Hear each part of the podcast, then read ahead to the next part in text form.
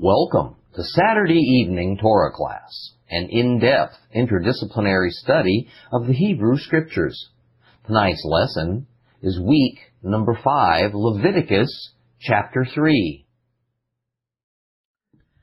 We're going to continue our study of Leviticus tonight, and we've looked now at two types of burnt offerings. That is, two types of sacrifices that were placed onto the brazen altar, consumed to ashes by fire. And those two were the Olah and the Mincha. The Olah involved the burning up of animals. The Mincha, burning up of plant life, grains. And I've emphasized that despite all the attempts to explain the purposes and essences of these offerings that the Bible, at this point of our study, makes it clear that it was the smoke from these sacrifices that was a primary element, and that the smoke was a very pleasing aroma to God. Now the question is, how are we modern Christians to take this? I mean, are we to believe that Jehovah literally inhaled the smoke and loved how it smelled, and this was the purpose of burning up animals and plants? Well, in the minds of the Hebrews of that day, certainly was a major reason for the ritual. Now, of course, this causes us some concern, doesn't it? Because immediately a mental picture uh, comes to our minds of pagans sacrificing to their gods. And the pagan gods ate food and drank wine and beer. They had sex orgies. They partied. They fought among themselves. They murdered one another. Alright, and more. So it would be a little easier to swallow if the several references to God smelling that fragrant aroma of the smoke from the burnt offerings in Leviticus chapters 1 and 2 were speaking of pagan rituals made to pagan gods, but they're not.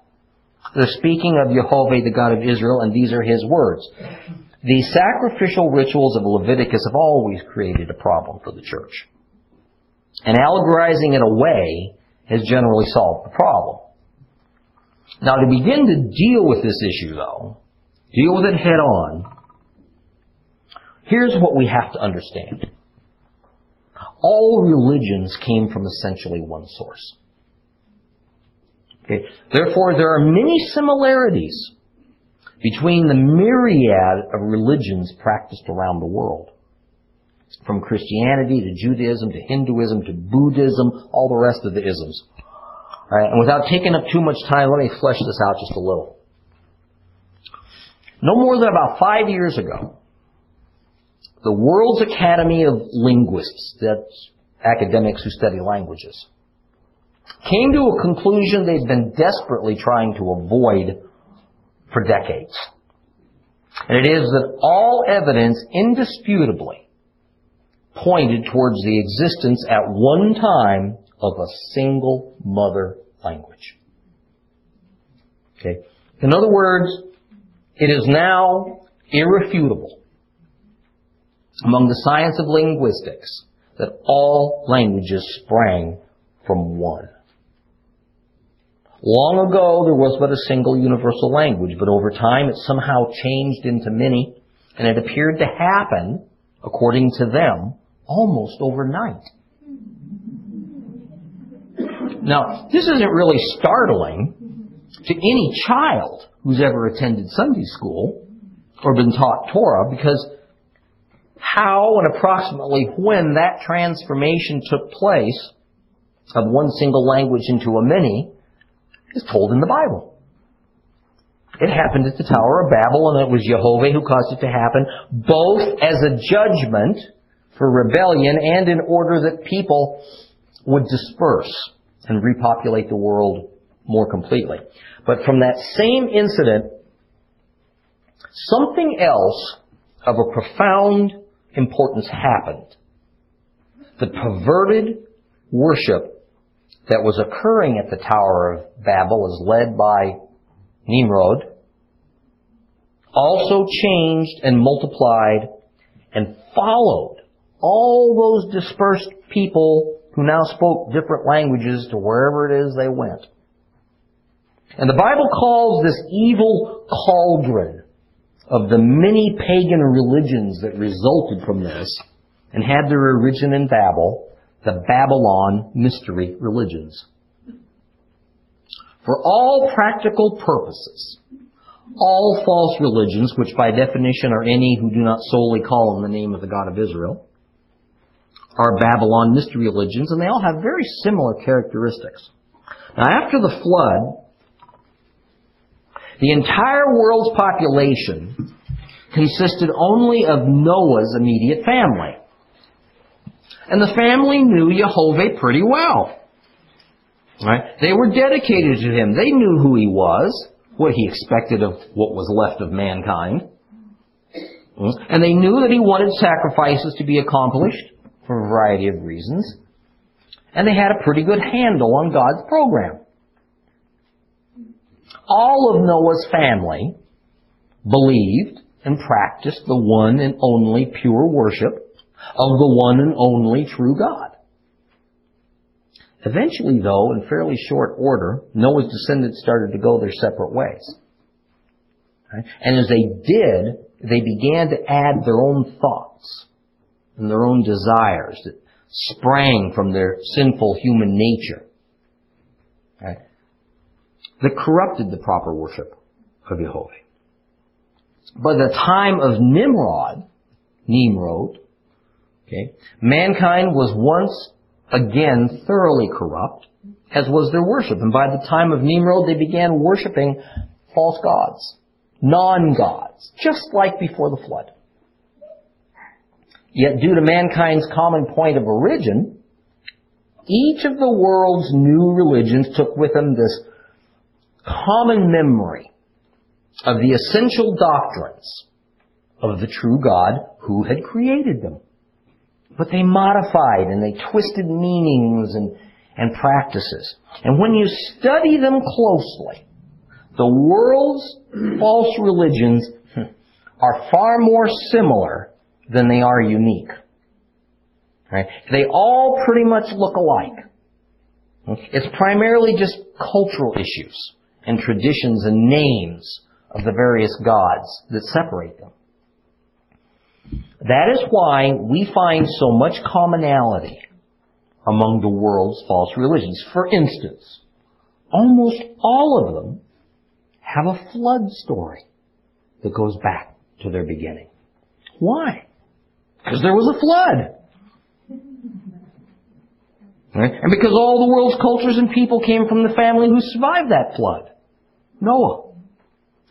Most have a God hierarchy that consists of a chief supreme God, usually a male, right? His wife, and then their son. Why? Because God's plan of having His son come into the world by means of a woman was known from the earliest days. Almost all pagan religions have their chief deity son dying and then being reincarnated for that reason. Almost all pagan religions insist there was a creation of all things caused by a god or a goddess because, of course, that indeed is how it was. And these same religions also insist there will be a definite end to the world as we know it, initiated by a God, because indeed that is how it will be. Almost all pagan religions have holy books. They speak of an eternal God that is self-existent. They speak of a realm of spirit beings, some evil, some good. Almost all pagan religions perform sacrifices to a god or gods. And usually it involves these sacrifices being burned up by fire on an altar with the smoke rising up to their gods who either live in or just above the clouds. The point I'm getting at is that many elements of the worship practices of the Israelite religion that were being laid out by Jehovah were similar to pagan worship practices already in existence in that era because almost all elements of pagan worship practices were simply highly corrupted versions of the original and true worship of the Father. What we see God doing with Moses, with Israel and the law, is reestablishing his justice and his worship system. He's cleaning things up. He's reestablishing proper and true worship and doctrine, just as he cleaned things up by destroying the entire world's population with a great flood and starting over with a remnant. Noah. Now, let me attempt an admittedly inadequate illustration of this. I don't know if anybody here is into refinishing furniture. Now, I don't particularly enjoy it, alright, but I've done it. You can find, if you look, the most horrible looking desk or cha- a chair, table with layers and layers of paint and dirt and goo that have been added to it over the years. You know, but with some work and some chemical stripper, it is possible to remove all that accumulated stuff that never belonged there and underneath it all rediscover a beautiful, natural, original wooden surface. That piece of furniture that looked like junk gets restored from all of its ugliness to its original state and its purpose. But you know what? It's still the same piece of furniture. Okay? That's what God was doing with Israel in the law. Removing all the stuff that didn't belong there. And bringing a remnant of humanity back into a condition that was closer to the way He'd made us. All the stuff that had no place and proper worship of the one true Almighty God was being stripped away and discarded. We find in the Holy Scriptures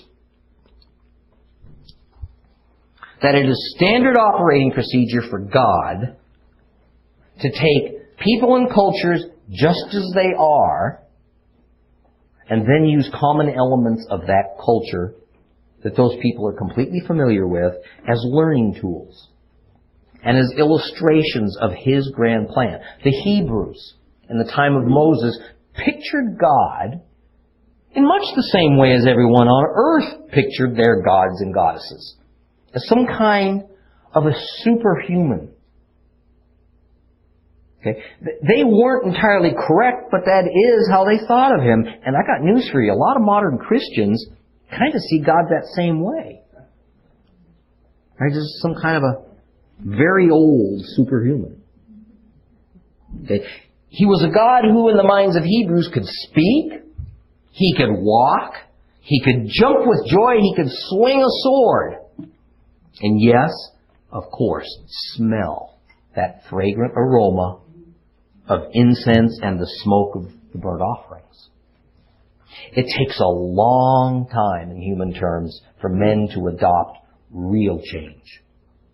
Okay. God has spent millennia bringing man from the birth of our existence in Adam and Eve to where we are today, and along the way, the Lord has used familiar surroundings and practices, even in our everyday human characteristics and world of foibles, to teach us the truth. And He has progressively shown us more and more of Him, more and more of His plans, one understanding building on another as time has marched on. His principles and purposes are perfect. They've never changed, but they have transformed over the centuries. From the sacrifice of animals and grains to achieve peace with God, it transformed to the sacrifice of Christ. What righteousness consisted of transformed from personal obedience and good behavior to being in union with the one in whom we place our faith. Okay. What I want you to take from this is this. And our study of Leviticus and the sacrifices, and the instated implied reasons we're going to read and learn about for those sacrifices, don't have worry and anxiety over taking the word of God literally. Even though at times it kind of bothers our modern minds and seems to attack our sensibilities. Okay, especially in the older books of the Bible. Too many of our great Christian leaders and teachers have decided that the flock is just unable to handle some of these realities of Bible history. And so they tell us that what we're reading is not really what we're reading. That it means something else entirely. They're afraid we might lose faith if we see too much paganism and imperfection all tangled up in our faith roots and in our Bible heroes. Well, that's nonsense. Okay? The Bible is simply the truth. And the truth is that Abraham was first a pagan. The truth is that the Hebrews were constantly struggling with idolatry and with disobedience. It is truth that many of the worship practices of the Hebrews, as ordained by God and passed on to we believers, were similar in outward appearance to pagan worship practices that far predated the time of Moses.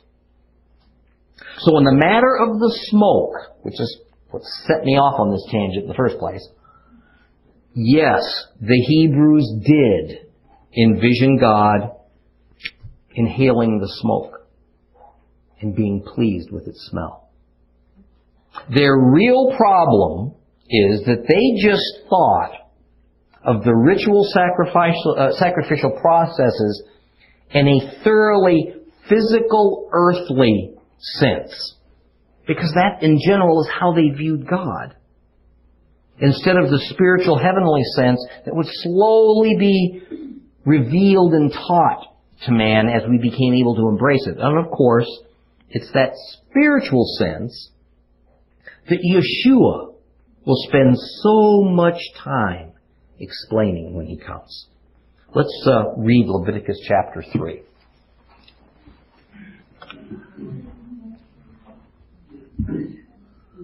Leviticus chapter 3. If his offering is a sacrifice of peace offerings, then if he offers before Adonai an animal from the herd, then no matter whether it is a male or a female, it must be without defect. He's to lay his hand on the head of his offering and slaughter it at the entrance to the tent of meeting. And the sons of Aaron, the Kohanim, the priests, are to splash the blood against all the sides of the altar. He is to present the sacrifice of the peace offering as an offering made by fire to Adonai. is to consist of the fat covering the inner organs and all the fat above the inner organs, the two kidneys, the fat on them near the flanks, and the covering of the liver, which he will remove from the kidneys. Aaron's sons will make it go up in smoke on the altar, on top of the burnt, uh, on top of the burnt offering, which is on the wood of the fire. It is an offering made by fire. It's a fragrant aroma for Adonai. If his offering for a sacrifice of peace offerings to Adonai is from the flock, then when he offers it, no matter whether it's male or female, it must be without defect. If he brings a lamb for his offering, then he's to present it before Adonai. He's to lay his hand on the head of his offering and then slaughter it at the entrance to the tent of meeting. And the sons of Aaron are to splash its blood against all sides of the altar. From the sacrifices made as peace offerings, he's to present Adonai with an offering made by fire. It's to consist of its fat, the entire fat tail, which he will remove close to the lower backbone, the fat covering the inner organs, all the fat above the inner organs, the two kidneys, the fat on them near the flanks, and the covering of the liver, which you will remove with the kidneys. The Cohen, priest, will make it go up in smoke on the altar. It is food, an offering made by fire to Adonai.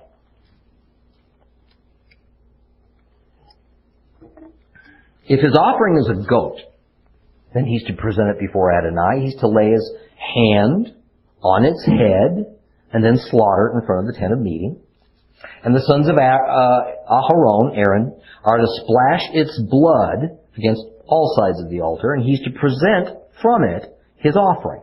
an offering made by fire to Adonai is to consist of the fat covering the inner or- organs and all the fat above the inner organs, the two kidneys, the fat on them near the flanks, and the covering of the liver, which he will remove with the kidneys.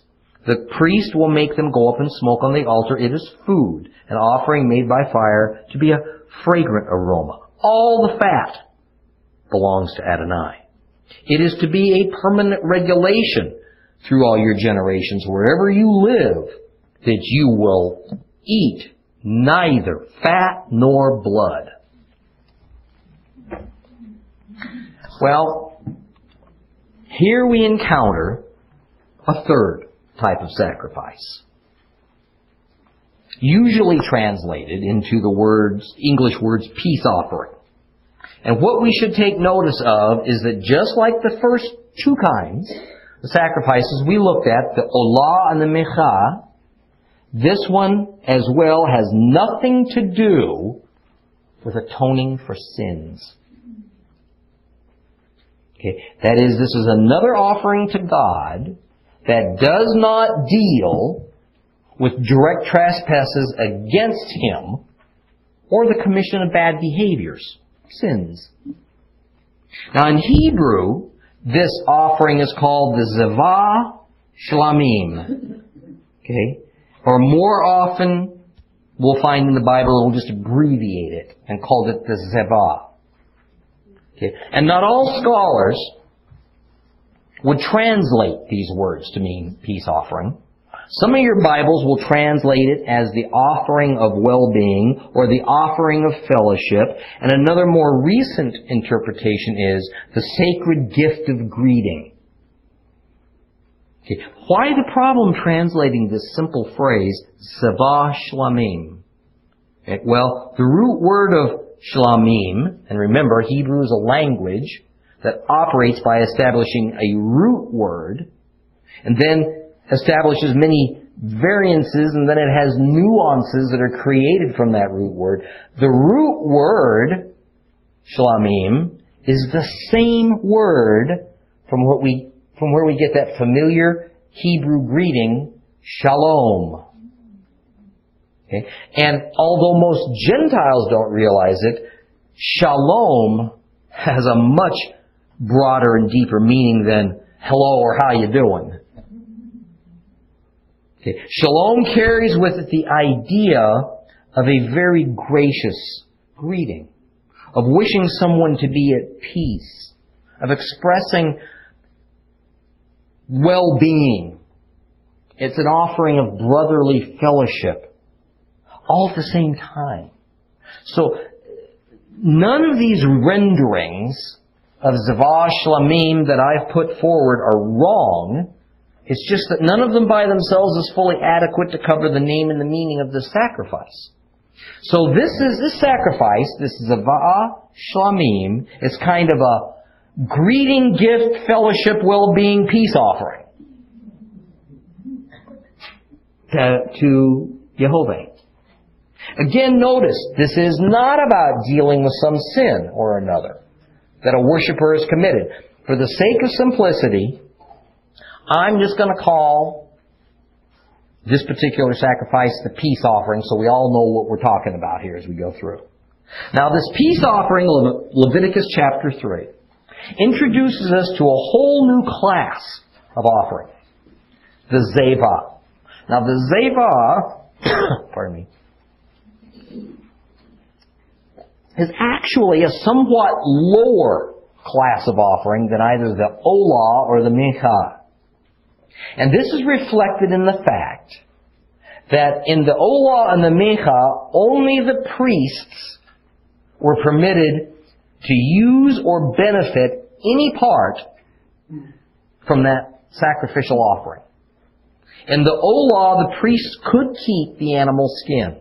In the Mincha, the priests could keep the bulk of the grain offering as their own personal food. In fact, the priests were required to eat that food within the courtyard of the tabernacle because it was considered a sacred meal. The Zeva, the peace offering class of sacrifice, was also considered a sacred meal. But this sacred meal could be shared with the layman, the worshiper, a non-priest. Therefore, since a layman could participate of this, it was deemed as slightly less sacred than the first two. Now, there are several similarities between the zeva, peace offering, and the olah, what's usually called the burnt offering. Now, notice, for instance, because I tried to emphasize it, this practice of laying hands, semicha, as it's called in Hebrew, on the designated sacrificial animal, it's called for in both cases. Remember that semicha involved some sort of symbolic transference of guilt from the worshiper to the animal. The semicha also was used to indicate that this particular animal was designated by the worshiper as his sacrifice and that now he's making it God's property. Further, as with the Olah, the peace offering, the Zevah Shlamim, involves only animals. It does not involve plant life. It doesn't involve grains. And these animals offered must be burned up on the brazen altar. Yet, there are differences between the Zevah and the Olah, because only certain parts of the animal, very specific parts, are to be burned up in this peace offering. And the kinds of animals that may be sacrificed for a zeva cannot include birds that could have been sacrificed as an olah. Further, as we're going to find out in later chapters, the highest level of perfection of the sacrificial animal is not nearly as stringent in some types of the zeva, but of course, no sacrifice can ever be a poor specimen. And of course, key to the peace offering is that the worship, worshiper, layman, non-priests, can partake in the meat that is set aside and not burned up on the altar. Another key difference is that female animals can be used for peace offerings as well as male animals. Now for the zeva, the peace offering, cattle, sheep, and goats can be used.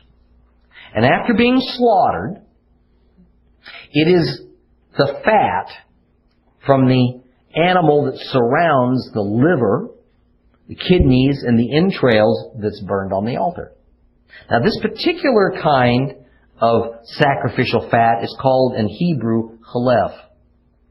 Right? And this type of animal fat is not to be consumed by Israelites any more than the blood from an animal is to be consumed. However, an animal's body does contain another and different kind of fat. It contains a, a layer of fat just under the skin, and it adheres to a few other places of the animal's flesh. That kind of fat can't be used for a sacrifice. Only fat that covers certain inner organs. now here in verse 5, we run into the problem that I spent the first few minutes of our lesson discussing. The one that kind of hurts our sensibilities and messes up, messes with our minds a little bit. We're told that the peace offering is turned into smoke, which is a pleasing aroma to God. Now, I don't want to belabor the point, but notice that it clearly states that the purpose of burning up the meat is so that it produces smoke, then the smoke carries with it the odor that's meant to satisfy God. Now we're next told that if a sheep is the offering of a peace offering, then in addition to the fat that surrounds those specified internal organs, the fat extracted from the sheep's tail is to be used. Now, this does not include the tail from every kind of sheep, interestingly. There was a special variety of sheep that was greatly favored by the Hebrews as well as other Middle Eastern cultures in that area, and it was appropriately called the fat-tailed sheep. It was the fat from the tail from that species that was being called for.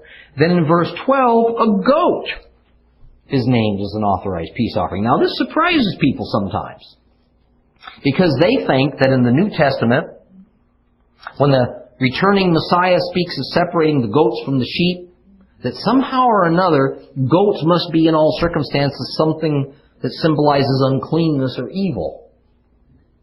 In fact, goats were prime sacrificial animals, as they were generally hardier, they were more prolific than sheep. They were perfectly acceptable sacrifices. Yet they did hold a very slightly lower status than sheep. And at times, like in the separation from the goats from the sheep, they are considered negative. Okay? Like leavening, yeast in food, which can be both positive and negative depending on its use, goats can also seen, be seen in the Bible. To at times be positive, to at times be negative. Now verse 17 gives us some very important information.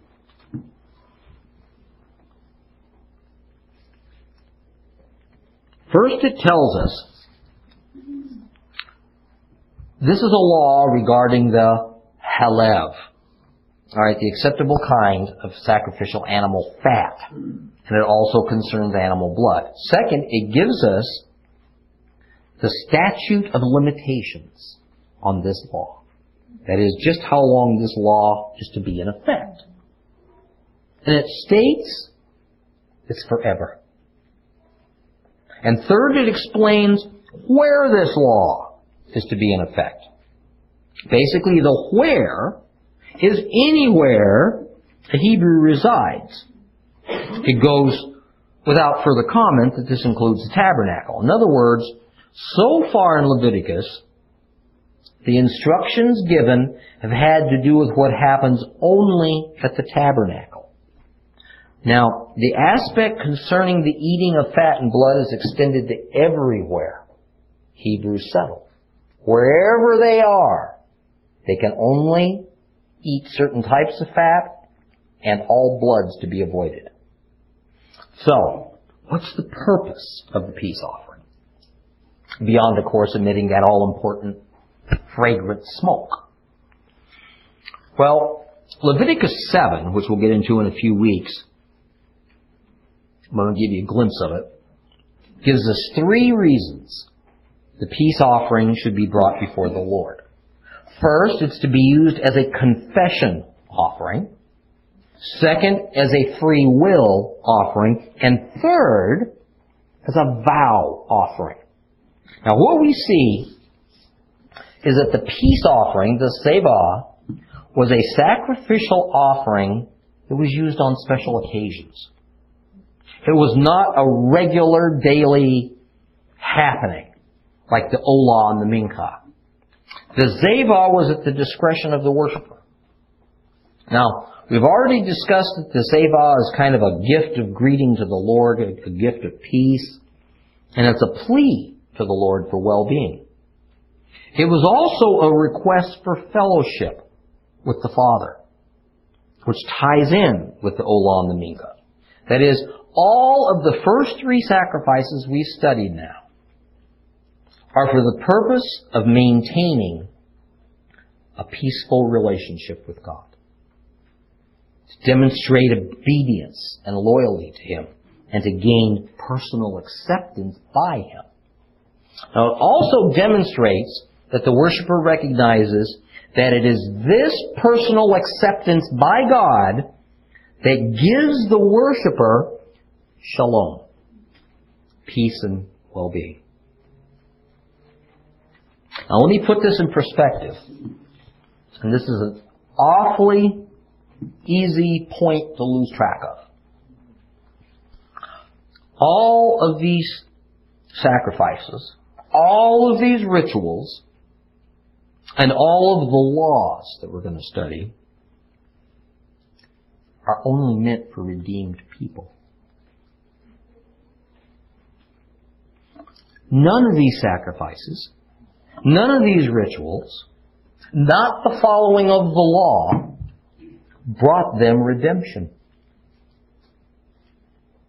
Rather, it was that God first redeemed Israel, then He gave them his laws and rituals needed for those redeemed people to repair and maintain their relationship with God.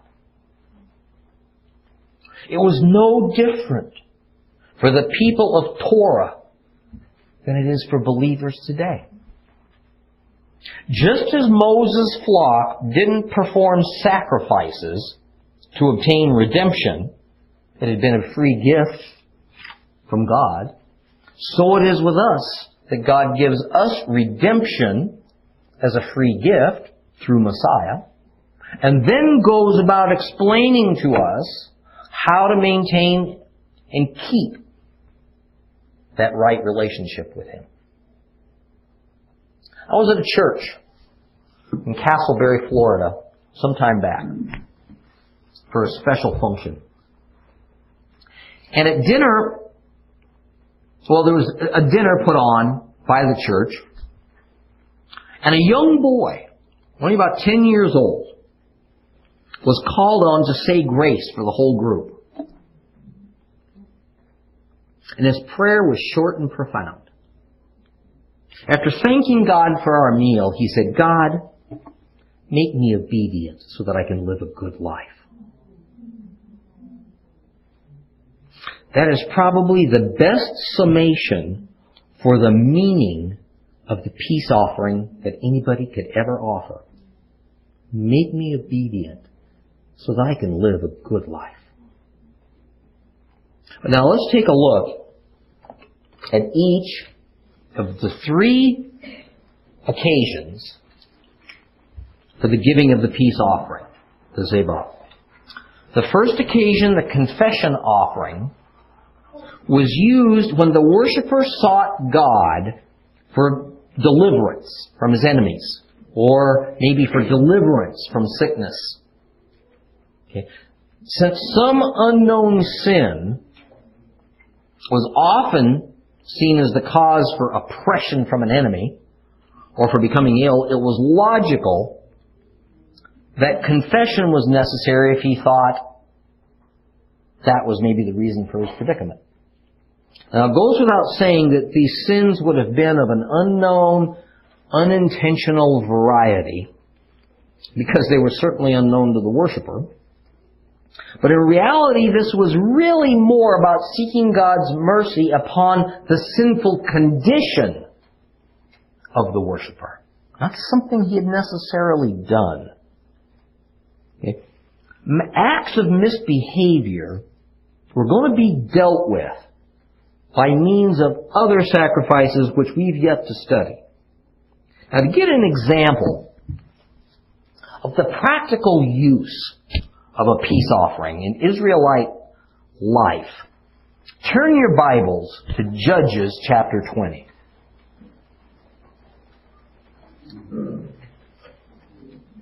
Judges chapter 20.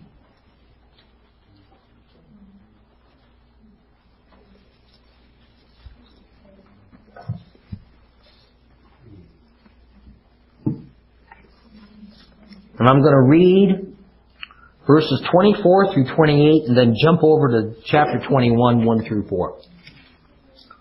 Judges 20, verse 24.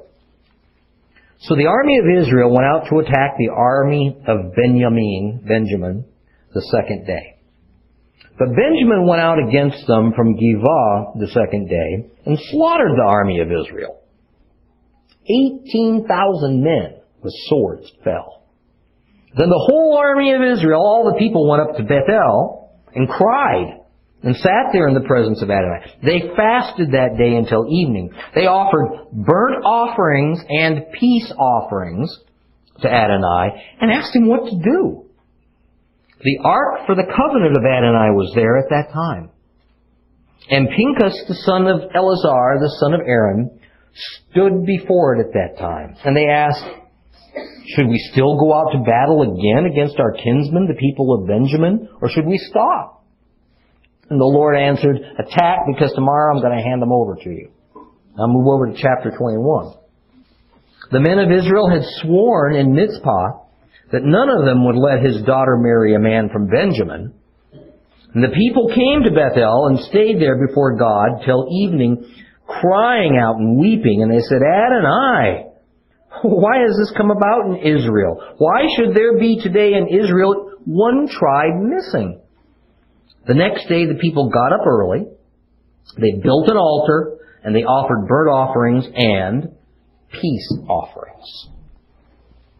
So in the in these two cases, the Israelites were perplexed by what was happening to them. So first they offered an olah, which is designed to get God's attention and favor. And next, the peace offering as a, for lack of a better word, a confession offering, a confession of their sinful condition and their unworthiness. Now let's look at a second and different type of peace offering called the vow offering. Now, it was typical in that day to make a vow to God that if He helped you out of some kind of a problem, or would show you His mercy for some kind of special need you had, you'd pledge to do something for God in return. Okay? When that pledge, that vow to God was fulfilled, then it would be capped off with a ceremony that included a zeva, a peace offering. Now, the essence of this kind of zeva, this, this kind of vow offering, is illustrated well in the story of Jacob fleeing his brother Esau after he tricked him and obtained the firstborn birthright from their father Isaac, that rightly, by tradition, belonged to Esau. Now we're going to go back to Genesis and read this. Now, keep in mind, one of the reasons I'm showing you this, this was before the law was given. I told you that these practices, the knowledge of this, came way before. What was God doing with the law and with Israel? He's cleaning it all up. You with me? Okay. This thing we're about to read with Jacob happened hundreds of years before the law was given. Okay, let's turn your Bibles to Genesis. Um, well, two places. Genesis 28 and then Genesis 35. Start with Genesis 28.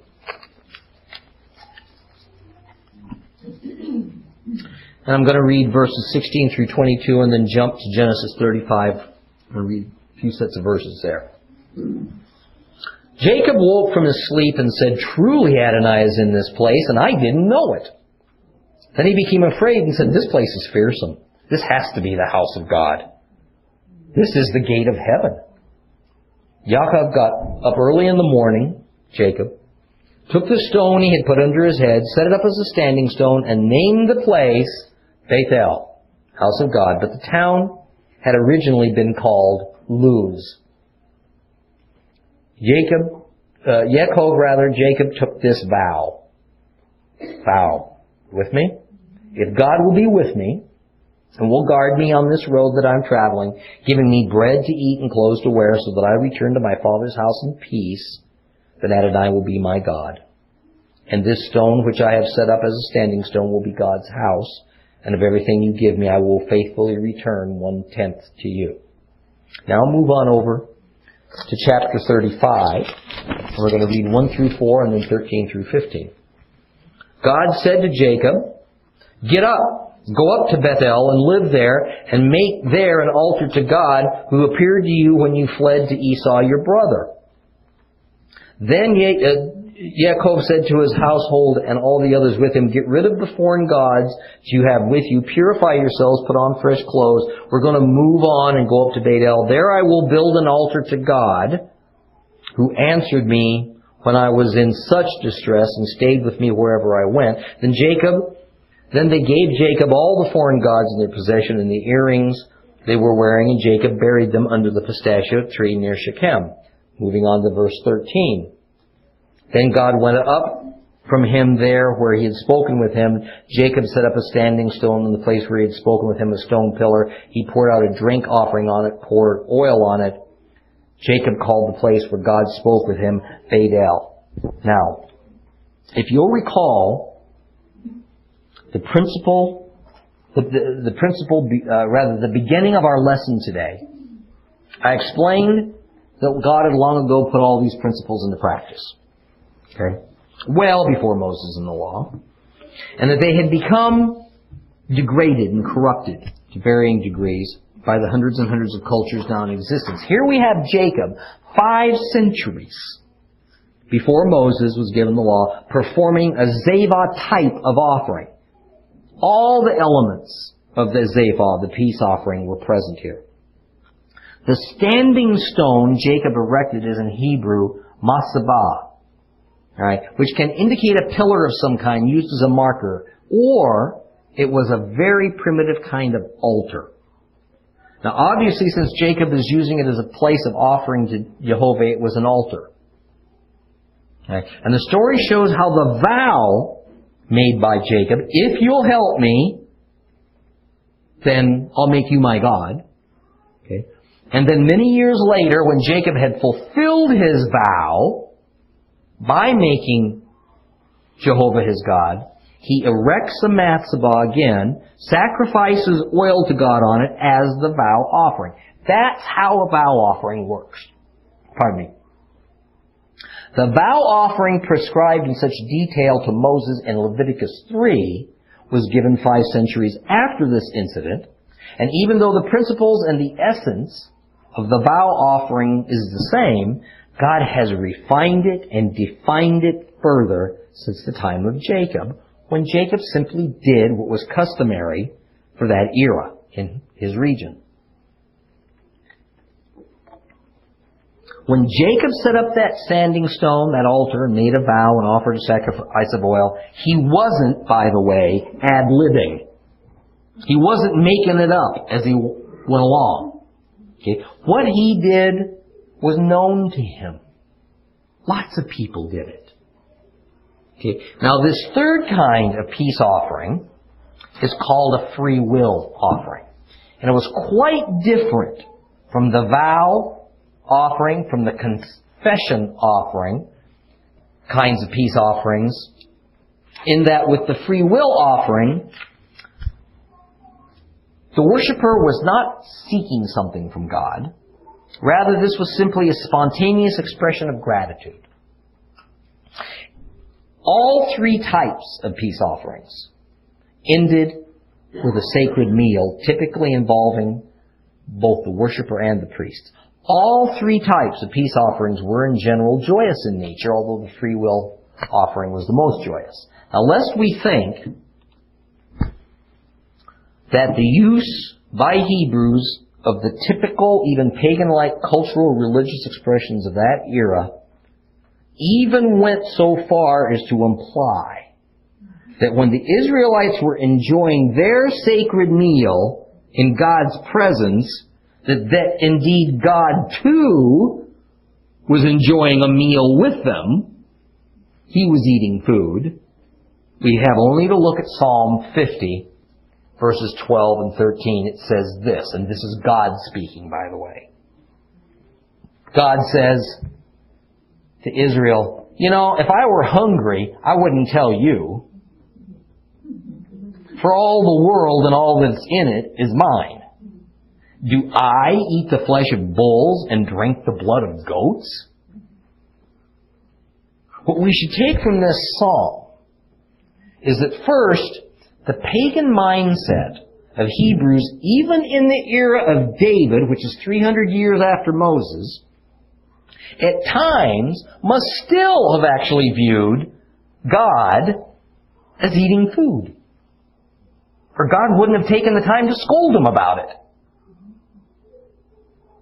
They still envision God in the cultural way that all Middle Easterners typically did of all their gods, as kinds of superhumans with all sorts of physical, human-like qualities and needs and second, God was making it quite clear that He does not have human-like needs, and no, He doesn't need to eat or drink. Therefore, the ultimate meaning of His instructions, such as here in Leviticus, whereby it speaks of the smoke being a lovely fragrance to God's nostrils, is not physical, it's spiritual and symbolic in its meaning. Okay? God doesn't have nostrils. Right? Nor does he smell the smoke the way we humans might think of it. Okay? All of the scores, perhaps hundreds of times in the Bible that we're told about God weeping, shouting, brandishing a sword, running after somebody, are all figurative.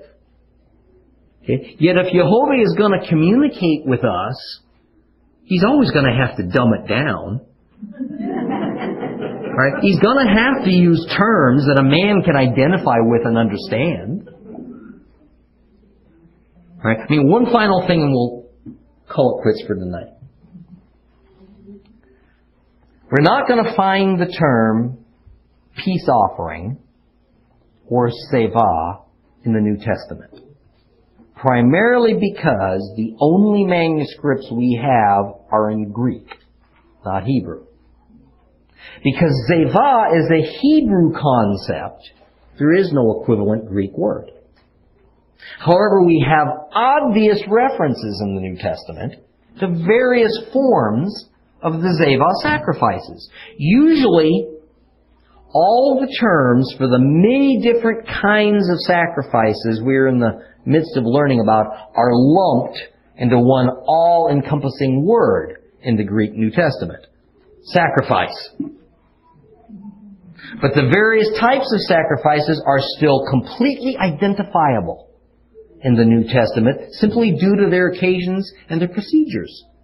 For instance, in Acts, when Paul, we're told, paid for the offerings of the four men who had taken the vow of the Nazarite, okay, what he was paying for was the sacrificial animals necessary to perform the zeva, the vow offering type of peace offering. Okay. When we're done studying Leviticus, I think as you read the New Testament from here on out, you're going to start finding yourself recognizing all the various kinds of sacrifices that we're reading about here. And I think we'll call it a night at this spot.